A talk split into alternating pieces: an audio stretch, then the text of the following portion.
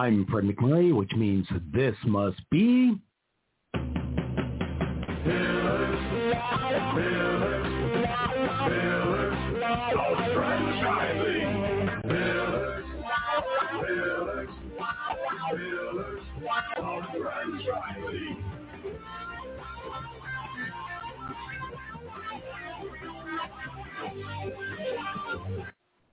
I'm Fred McMurray, which means this must be...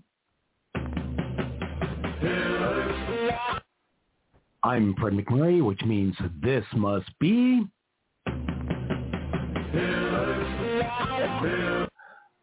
We at the Pillars of Franchising team would like to express our gratitude to FeedSpot for listing us as number one in their 2023 list of top 50 franchising podcasts that you should listen to. Thank you from everyone here at Pillars of Franchising.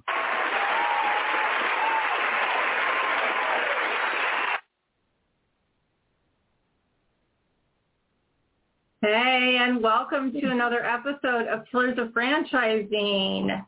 It looks like, Fred, are you yes. up on the screen with us now? Yeah. Oh, what are we going on today to get you uh, on screen with us? It's a very, very special day because we have to wish one of our team members happy birthday because they're going to be in a old 27 Friday. Okay, maybe not 27. 11.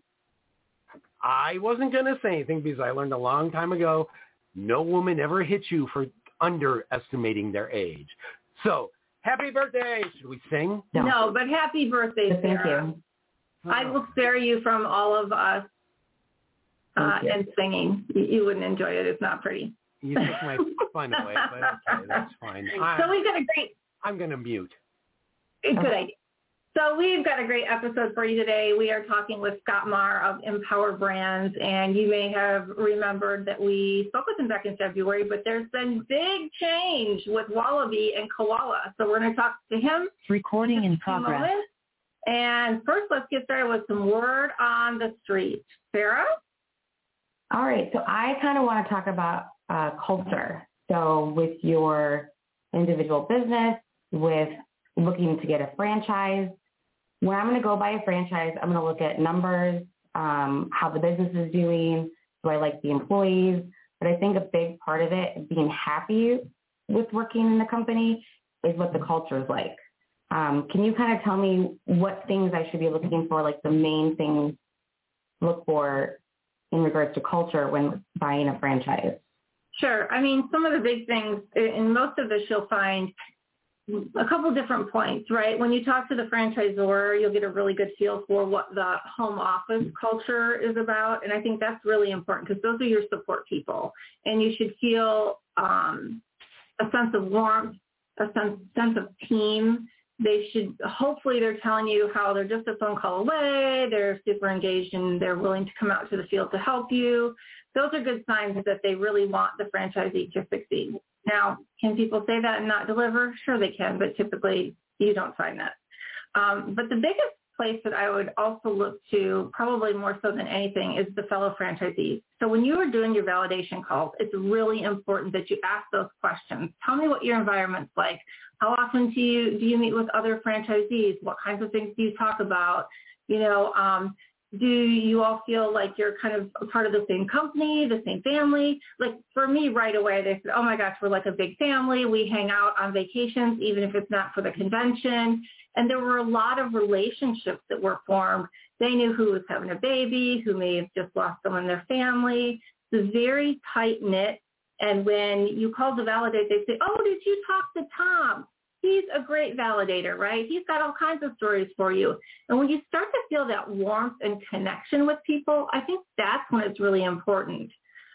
Remember though, back a while ago, we talked about the difference in the type of company that you're looking to join, right? So you have the corporate culture and then you have more of a family, warm and fuzzy culture. And so depending on what type of company you're interviewing to invest in or what brand you want to buy, it's important to understand if that buttoned up culture is what you're really looking for if you or if you really want to go with something that's a little more family friendly um, loose environment things of that nature. Right. Yeah that makes sense. And just kind of seeing how they talk about each other? Yeah i mean it's kind of like how you talked about your old boss? Are you complaining about them? Or are you sure yeah okay yeah, I think, and again, you know, we, we always say that you're in franchising, um, let me see how it goes, for yourself, but not by yourself, right? And even though that phrase has been overused the last couple years, is very, very true. And I will also say that one of the questions I like to ask when I'm validating with a franchise owner is, can you tell me about your employees? So what kind of employees do I need to be prepared to hire? And what kind of turnover do you have? And what are some of the reasons that they leave? Right? Because some people leave because they really don't like the work. And some people leave because um, they really don't like their boss. And so I think it's interesting to ask about turnover and ask the different various owners that you talk to. So what do you find your turnover to be like? And often based on the conversation you have with them in the validation process, when you get to that turnover question, you can guess right away who has high turnover because they don't like their boss. Yeah. Yeah. So, that all makes sense. Yeah. Yeah. I think those are three good places to start. Great. Thank you so much. You're so welcome. And as I mentioned today, we'd like to welcome back Scott Marr. Hi, Scott. Hey, how's it going, Kristin? Good. And on with me today is the lovely Laura List, our legal pro and franchise lawyer. How are you, Laura? So good. How are you? Awesome. Awesome. I'm so excited to have Scott on today. Um, as I mentioned, uh, there's been big changes, Scott, with Wallaby Windows and Koala Insulation since February. Would you like to tell us what's been going on over there? Yeah. So, you know, as mentioned on the last uh, last time I was on, we have you know, Koala has grown rapidly and Koala is now, or excuse me, Koala has grown rapidly and Wallaby is following right in its footsteps. And uh, we're just, uh, we're really starting to expand across the country. And um, we've been working with Empower Brands now for, for shoot, going on probably 14 or 15 months and uh, just kind of in the background getting to know the folks over there and uh, and we uh, we officially announced our uh, our transaction where we uh, where we merged Koala Insulation and Wallaby Windows uh, under the uh, under the Empower Brands portfolio. So really exciting, and feel like that we ended you know in in a really good spot with a great partner. That's awesome. You know, when did you finally seal that deal? last month in April. Awesome. Good. Well, congratulations to you. And I'm so excited that you are the guy we got to interview today, not only because we already have a rapport with you, but I want to talk a little bit about that transition, not only for you as a founder and CEO, franchisor, but for the people like me who are franchisees and some of the transitions that they go through um, when a company, in your case, it's a merger, right? Correct. And can you explain a little bit to our audience the difference between um, being a merger versus being um, maybe bought out and, and, brought into a umbrella company, as we're calling them?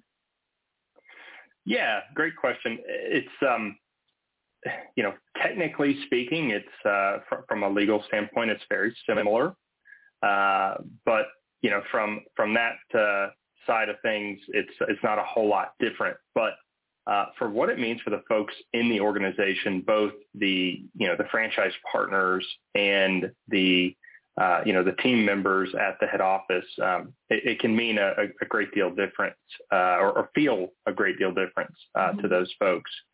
Um, you know the main difference there is that uh, you know we didn't just you know sell the brands and you know plan to to walk away from the business after you know two or three months or whatever the transition period you know, look like. Um, sure. In this instance, you know, I'm not planning to go anywhere from Empower Brands. Uh, you know, I'm a shareholder of Empower Brands. I'm serving on the, uh, I serve as the chief incubation officer for Empower Brands now. So I'm on the senior leadership team. Awesome. And, uh, and so really what it means is, uh, is, you know, we're still going to be able to, you know, support our franchise partners and our team members, um, that that means that both of those, uh, you know, both of those groups of folks are going to have opportunities to continue to grow uh, and scale. So, um, yeah, so that's probably the biggest, uh, the biggest difference, you know, between the two. Did you have any um, concerns at all from your franchisees about what this would mean and what this looks like for them now that the brand has, I'll call it evolved, sort of? Yeah, I think naturally, uh, you know, there, people have had bad experiences in the past with, you know, with mergers and acquisitions. And so, um, you know, just understanding that the team that they've, uh, you know, became accustomed to working with is still going to be supporting them. Uh, mm-hmm. and, and myself as the, you know, the founder um, and, and really the brand innovator behind both of these brands is not going anywhere. Um, I think that's probably the, you know, the biggest thing that we, you know, that we wanted to focus on with our franchise partners. So. Yeah, I think that that is, it's one of the questions I wanted to touch on because, um, you know, franchisees get accustomed to, you know, whomever in the franchise or they go to for support, right? You know, they know that they have a good relationship, you know, with Linda or whomever, and they want to talk, you know, and then sometimes when franchise brands, you know, join with others, right, you know, there is synergy, um, there is a cost savings, which is not bad, but sometimes we don't always get to keep Linda. Um, so it is great to hear that you guys are keeping your team in place. Yeah, and that's really one of the main reasons why I, you know, I, I specifically wanted to work with Empower. Um, you know, we had many opportunities to partner with other groups, um, but Empower's young. They're entrepreneurial. Yeah. They're in growth mode. And, you know, as, as such, um, you know, they're not looking at, you know, cutting cost. They're looking at how can we, you know, if you already have great people in the organization, you know, yes, there is a shared services division that does a whole plethora of, of you know, services for the franchise partners. Well, maybe if we don't need a, a you know, Linda in accounting anymore specifically for Koala, how can Linda be leveraged in the broader organization? Whereas with some of the older, you know, more mature aggregators, um, you know, perhaps they, you know, they, they don't need that extra seat. And so costs become, uh, you know, a, a, a bigger focus um, after mm-hmm. the, you know, the acquisition's done and the dust is settled, so to speak. Yeah, I think we see that with um, with the private equity acquisitions in particular. Um, but what were you going to say, Kristin? Well, I, and that's kind of I was I was going to ask him because there is a lot of private equity playing the game out there right now, and I'm sure a lot of people approached you about merging or being acquired. What made you decide that you needed to do that? Why didn't you just keep on keeping on? Yeah, that's a.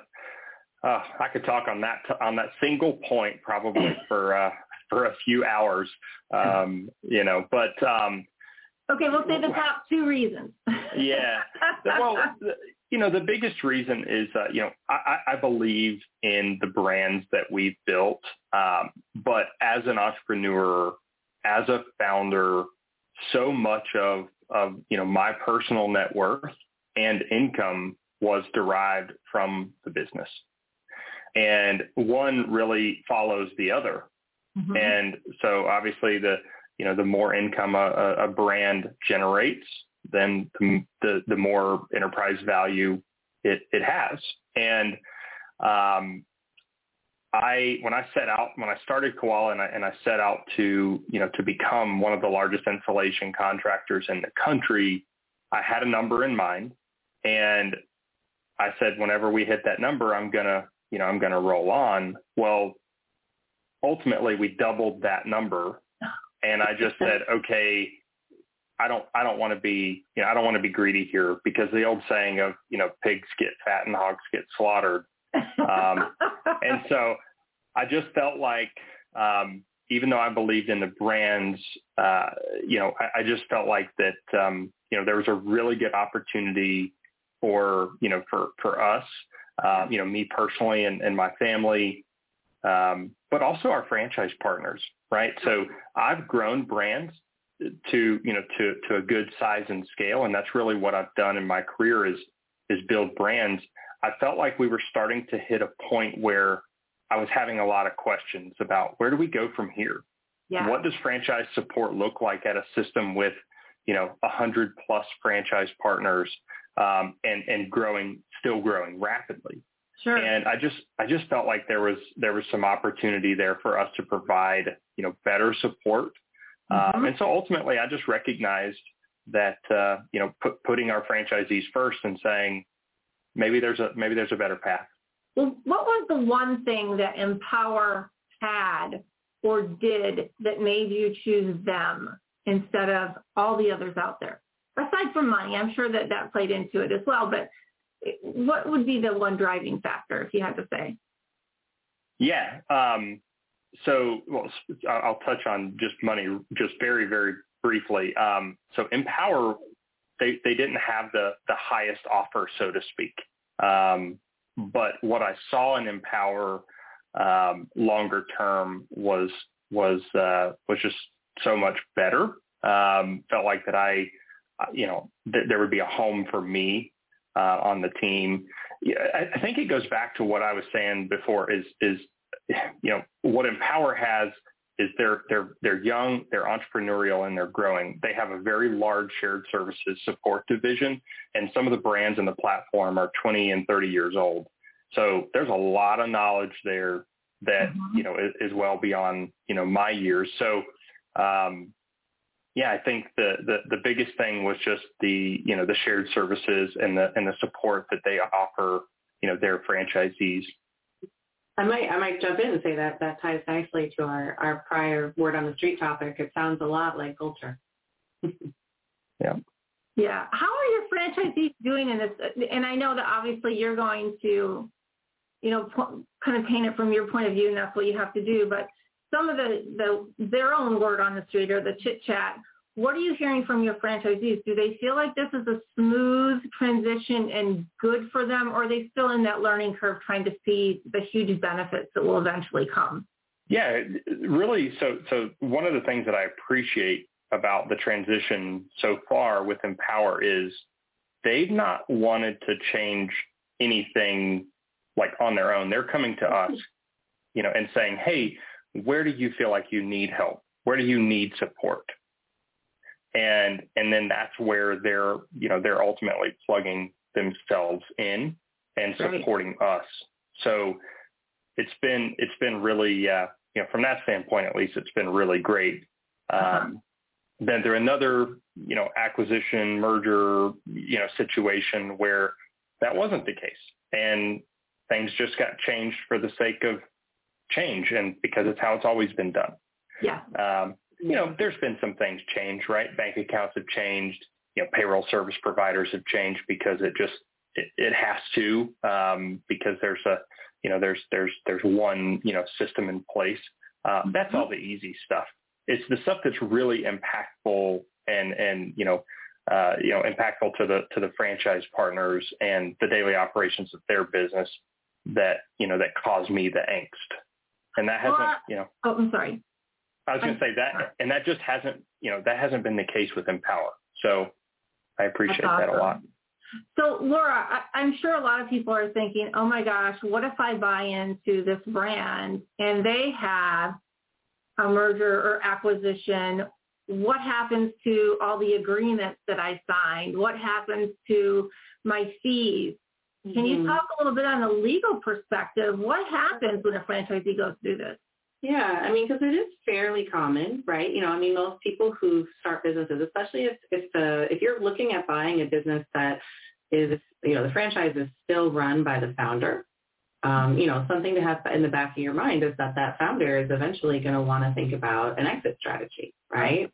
Um, it doesn't mean that they have to be, you know, more senior. You know, like Scott is, you know, still going to stay with the brand, but he wanted an exit strategy, right? Sure. Um, so, you know, the contract itself will stay in place, right? There is no need to have anything change with the contract.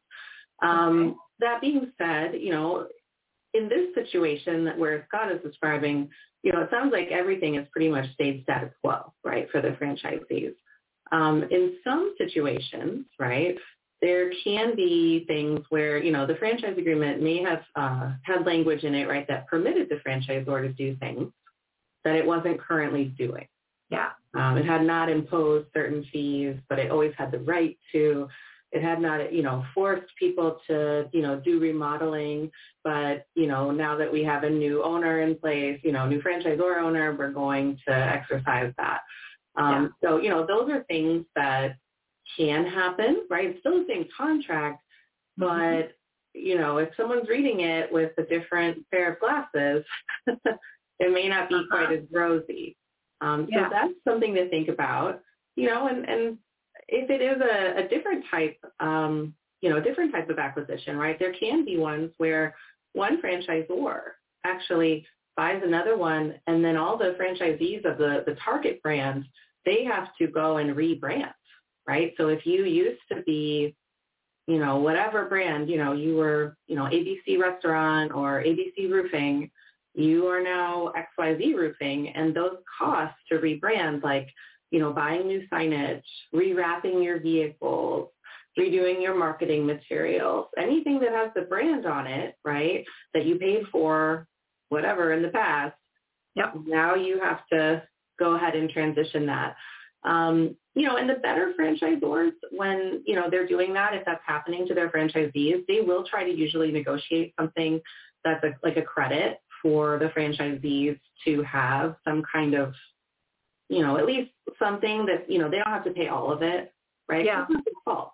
Um, they're just well, and some of those changes are costly. I mean, you talk about they car are. wraps, right? And I have yeah. a fleet of 15 cars, and then all of a sudden, and we've since our acquisitions, two of them, mm-hmm. every acquisition comes with one or two new revised sets of logos. And I'm like, listen, that's like 1500 bucks a car. Yeah, exactly. I don't, I don't budget that. And so, and that's just a tip of some of the things that can yeah, change.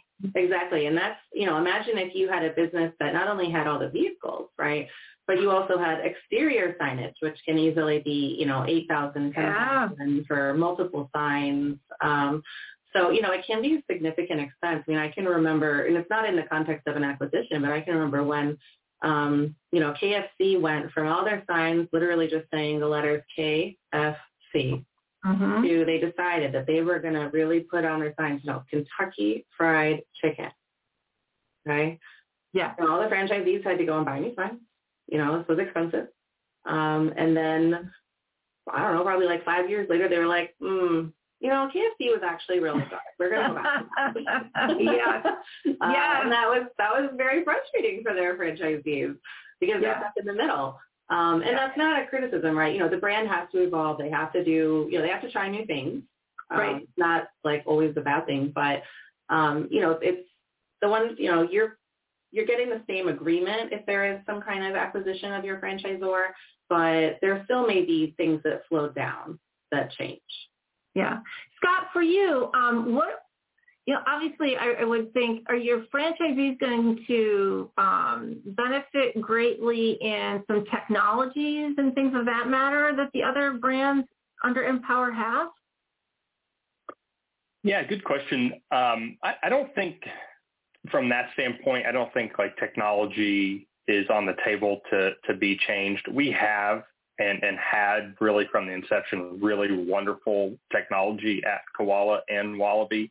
Awesome. Um, so so in some in some respects, some of our technology is actually going to be used in other Empower brands. Yeah, so, that's great. Uh, so we're excited about that. But one of the things you were mentioning, Laura, a moment ago is is really uh, you know, that was one of the things that I did some due diligence on Empower when I was going through the process. It was very much a mutual, when you have options, and, and thankfully I had options. When you have options, you can you can do some uh, some reverse due diligence, um, and so I did that. And you know, I said, hey, you know, have you guys ever you know raised royalty fees on any of your brands post acquisition? No, never, not one. It hasn't even been contemplated. Nice. Uh, you know, that, that sort of thing was really important to me uh, to understand, you know, the culture of Empower. Uh, I also did some investigation. Tell me about your lawsuits. What what lawsuits do you have? You know, both you know pending, threatened, or active. Mm-hmm. Um, and I was very pleased to you know to see under the hood, so to speak. Um, so I did a lot of due diligence. I had a, I had a list probably of about 25 items um, that I kind of went through and and ticked off the box. Um, so uh, you know that that was that was something that was just super important. Yeah, because in your position, right, it's a little different from you know what our audience would be in. But you're not, you know, in that transaction, you are not only a seller, but you're also a buyer because you took equity in their company. You, you, may have gotten some kind of cash, and we don't have to talk about that, but oh, you took a stake in their company you're buying, so you need to know what their litigation is. You need to know all of these things because what those are now those are now risks to your assets, right? Yeah, yeah, absolutely. Mm-hmm. So let's talk about you know you had a growth strategy before the merger. Now you've got this big merger. What does your growth strategy look like for that five or ten years for your brand? Yeah, so um, so I, I, took a role, an interesting role. So I, mentioned it um, on this call already. Um, the chief incubation officer role. It's um, it's probably a, a, a, title that most people have never heard of before, um, but it's uh, it's really what I've done. You know, my entire career to this point is is uh, is incubating and, and and building brands.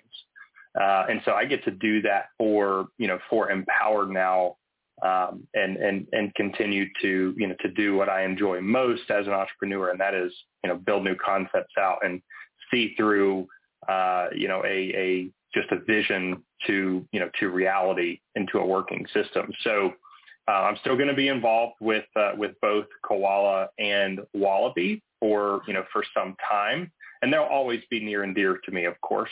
Uh, because you know I, I I birthed him, birthed yeah. him, so to speak.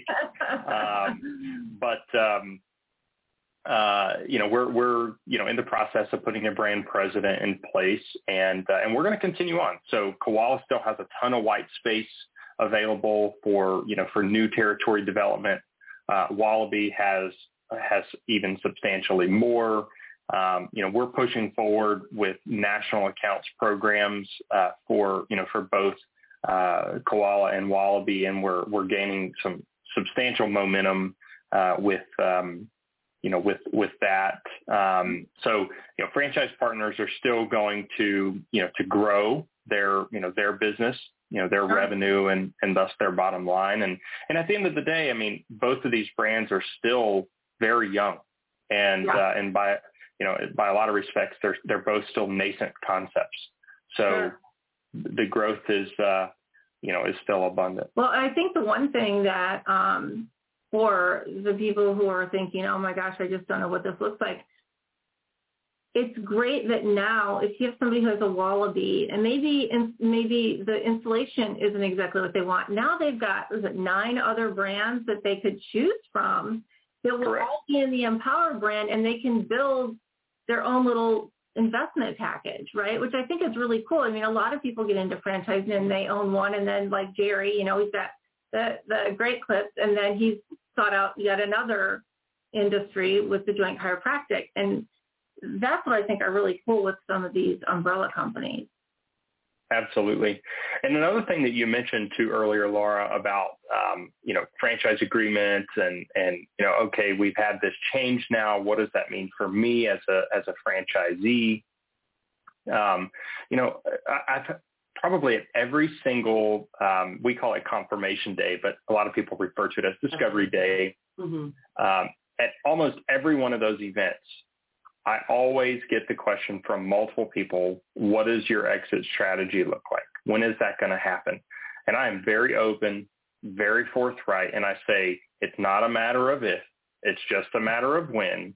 And you need to understand that this agreement is this agreement. You need to be comfortable with it, whether I'm on the other side of it or someone else.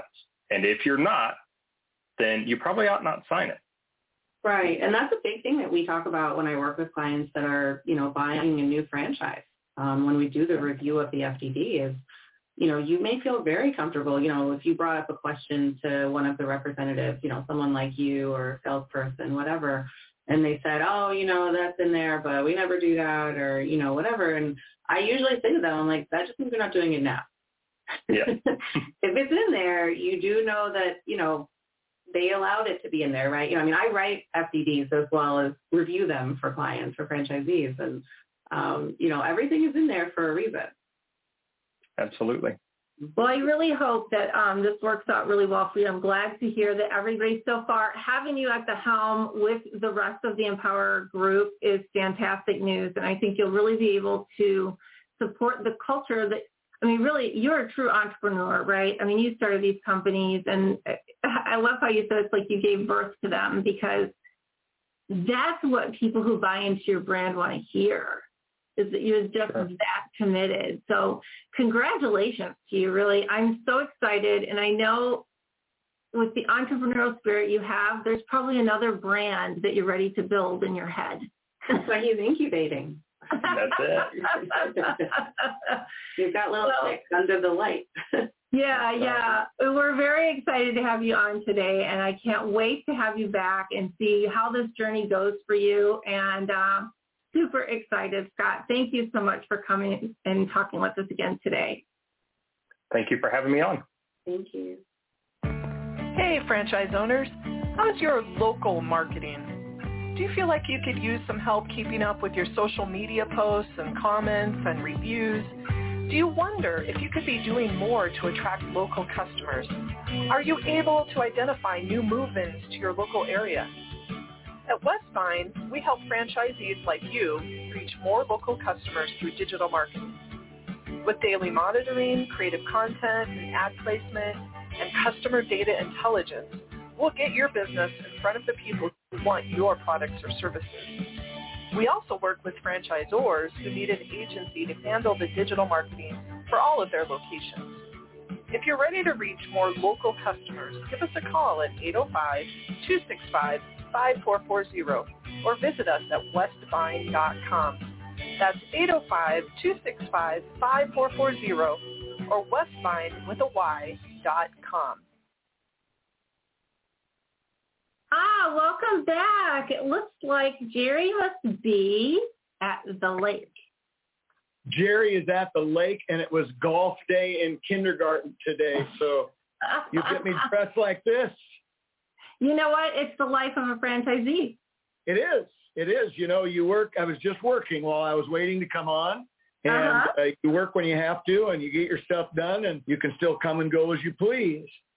That's awesome. It's so great. And, you know, that's the one thing that a lot of people look for, right, in franchising is they want that balance. So congratulations that you found it, Jerry. Yeah, it's great. And I wanted to add, isn't Scott a great interview? Man, what a great person to have in the leadership position in a franchisor because as a franchisee or a prospective franchisee, he just exudes confidence and he's so informative and straightforward. There's no yeah.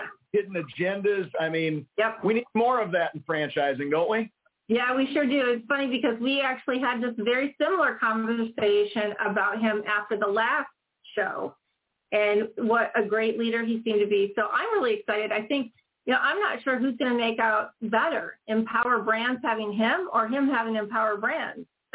yeah, I, if, I think probably they're both going to do quite well. I think it's a kind of a match made in heaven. So best of luck to yeah, both sides. Yeah. But and you know that kind of leads into the subject for today, right? Is culture between franchisees and franchisors Absolutely. because I deal uh, and help sort out so many negative situations between franchisors and franchisees.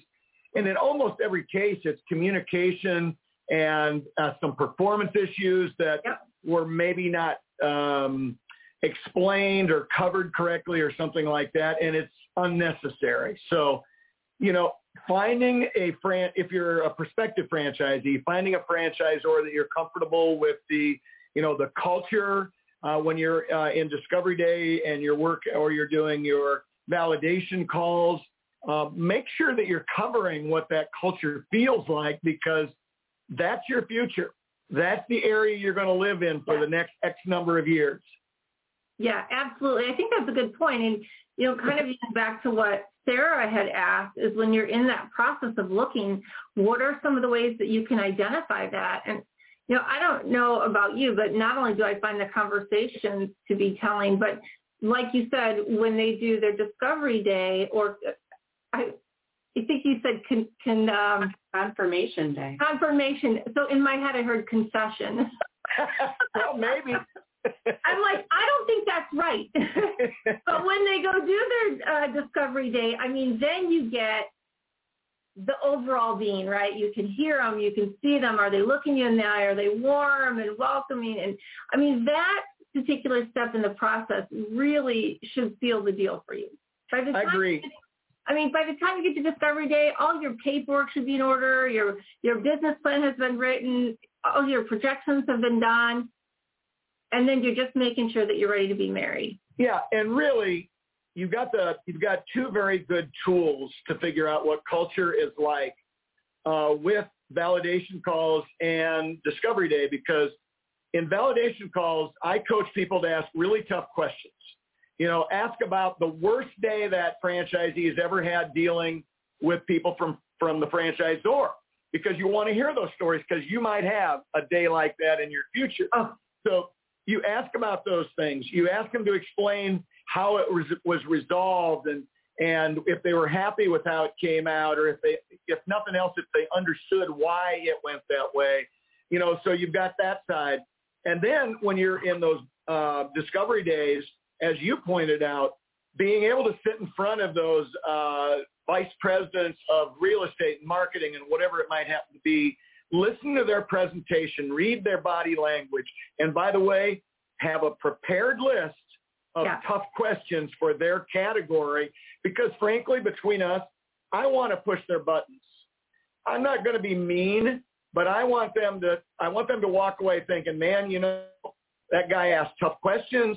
He made me dance a little bit around and and he really dug in because I'm going to spend hundreds of thousands of dollars with this brand. I want to know what that culture is going to be like moving forward because when I run into trouble as a franchisee, I want to know who to reach out to, what kind of a relationship we're going to have, how they're going to solve the problem, are they going to be supportive of me, you know, those kinds of things.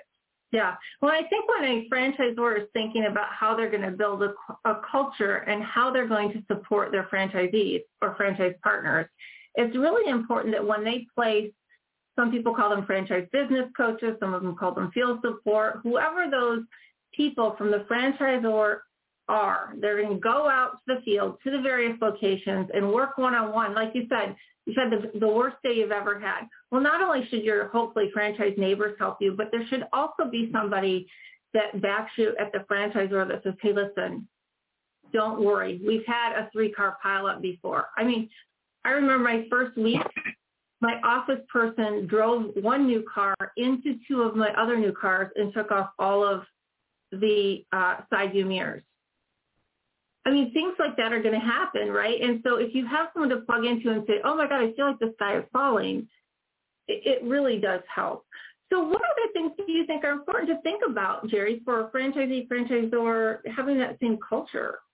Well, I think what you just pointed out is one of the biggest things. And, you know, knowing who to talk to about specific issues that you run into as a franchisee and who might be responsible at the corporate level and yeah. what that person is like because first off, when I talk to prospective franchisees or franchisees who uh, are in uh, a situation where they need an answer from corporate and they say, I don't know who to talk to at corporate about this, we got a problem.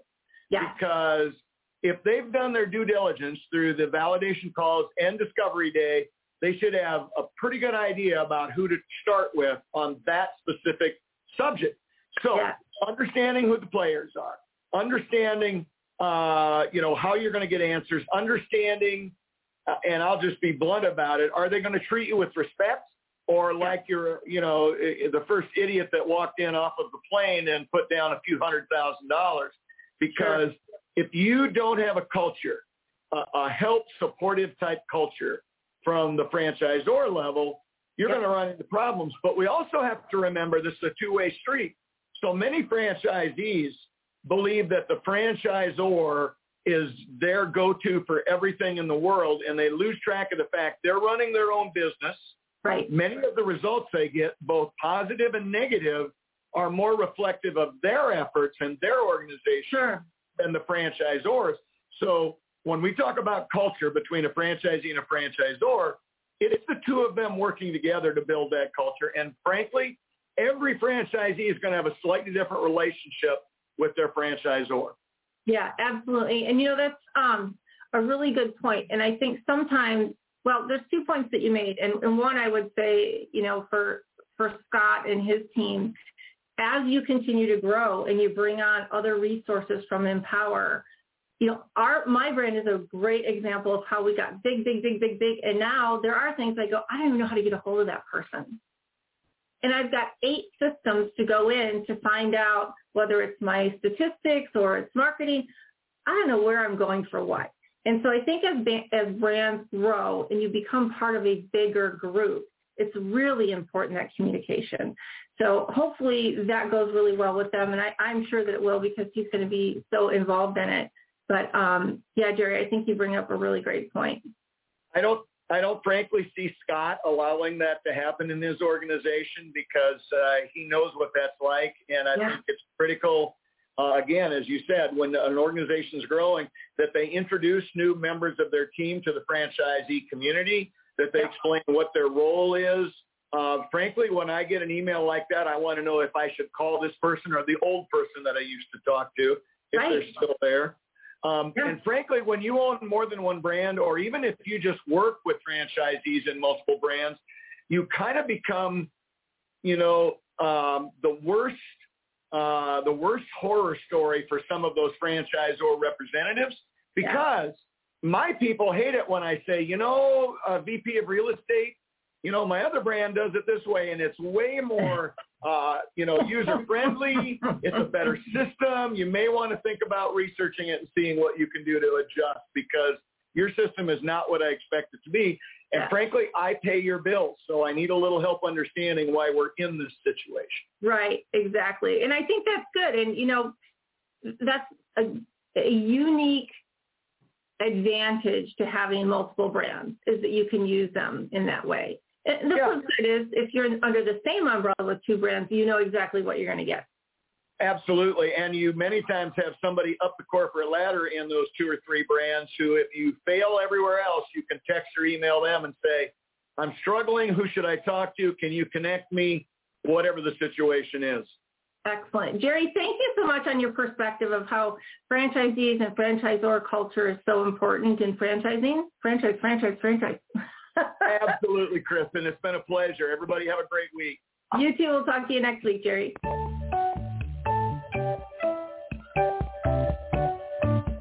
What are the top three reasons that you should tune in to Pillars of Franchising? One, franchise advice from a million dollar mentoring team. And two, how about interviews from franchise professionals and influencers? And number three, how about getting some professional tips on buying, growing, and exiting your franchise? Join us on Pillars of Franchising to learn about the secrets of franchising success. You can find us at 4 p.m. Central Standard Time, wherever you listen to your podcast.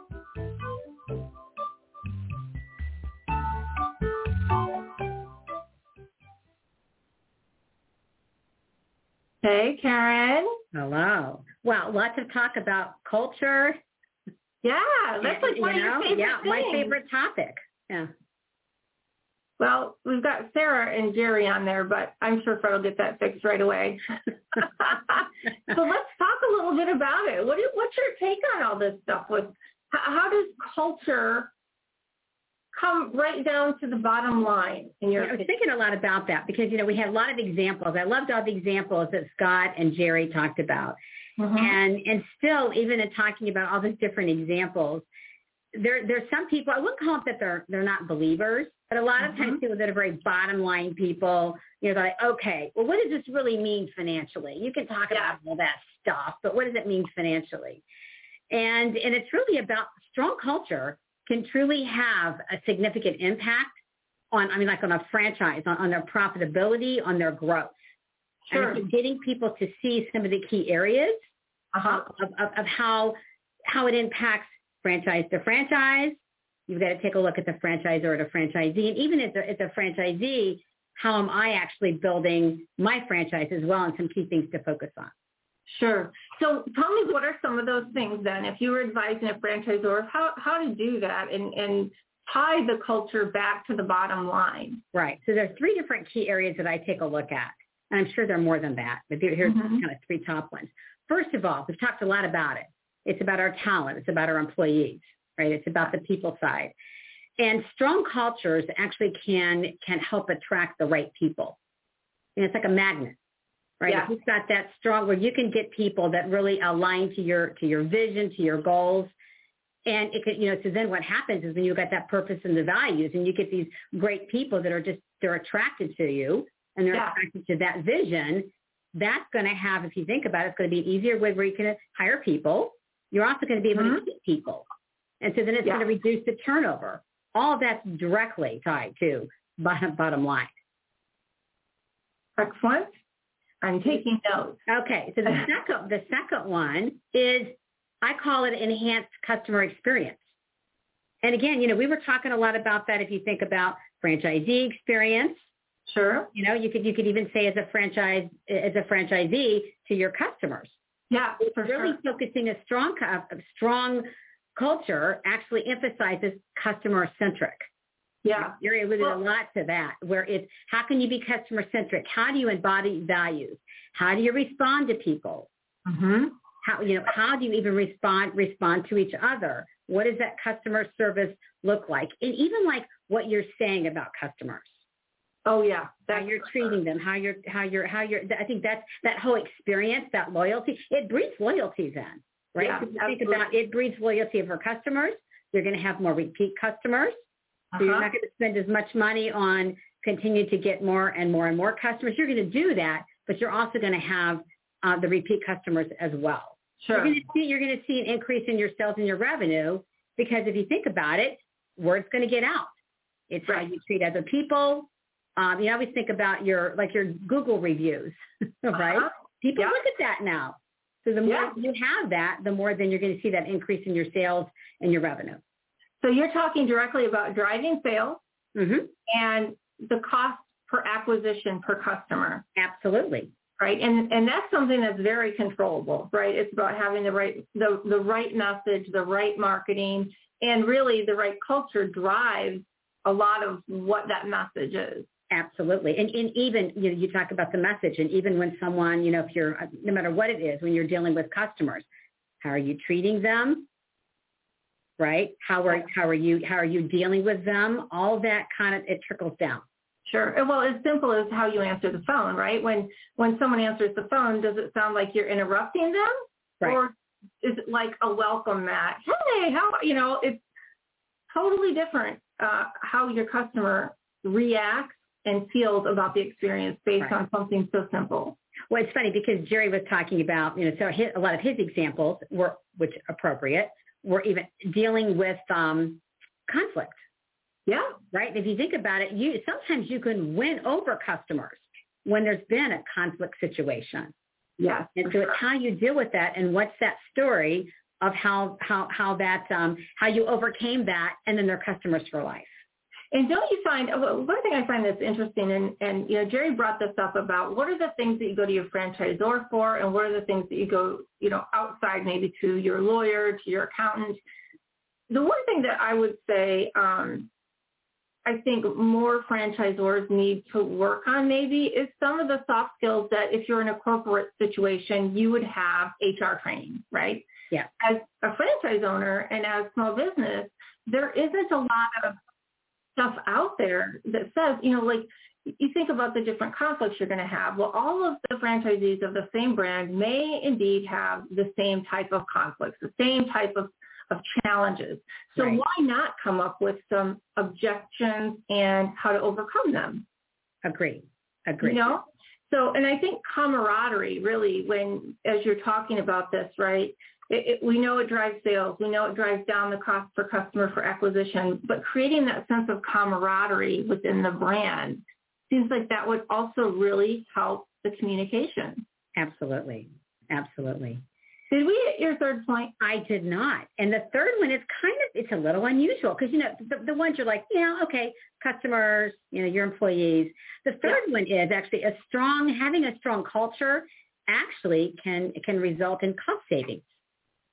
Okay. Ah, so yeah. think, think about that Because if you have a strong if you have a strong culture, sometimes employees, not all the time, but sometimes employees will make sure they're making the right decisions. It's not like screw the company, but yeah. it's like I want to make the right decisions. I want to do the right things. There's more of a, a willingness to do that. Mm-hmm. If you think about that, how that can impact, you know, customers. It can impact even um, showing up, absentee, absenteeism, right? Because if they're they're like, no, I care. I don't want to just call in sick. Yeah. So they're much they're much more they're much more connected. It also you can see a decrease in healthcare costs. Yeah. Because they're happier. They're connected in. So that that is a result of having a positive a positive culture and relating to cost savings. I think those are all very good points. They're all very doable. I don't think anybody couldn't deliver on those things. And you know, it's funny because when we have this stuff, it's always about communication. All of the things kind of center around that, right? right? I mean, so much of it could be solved in, in just simple communication, but people just don't know how to do it. They do not. That's why that's why I'm in business. Forever and ever, right? It's it's the ever ending communication.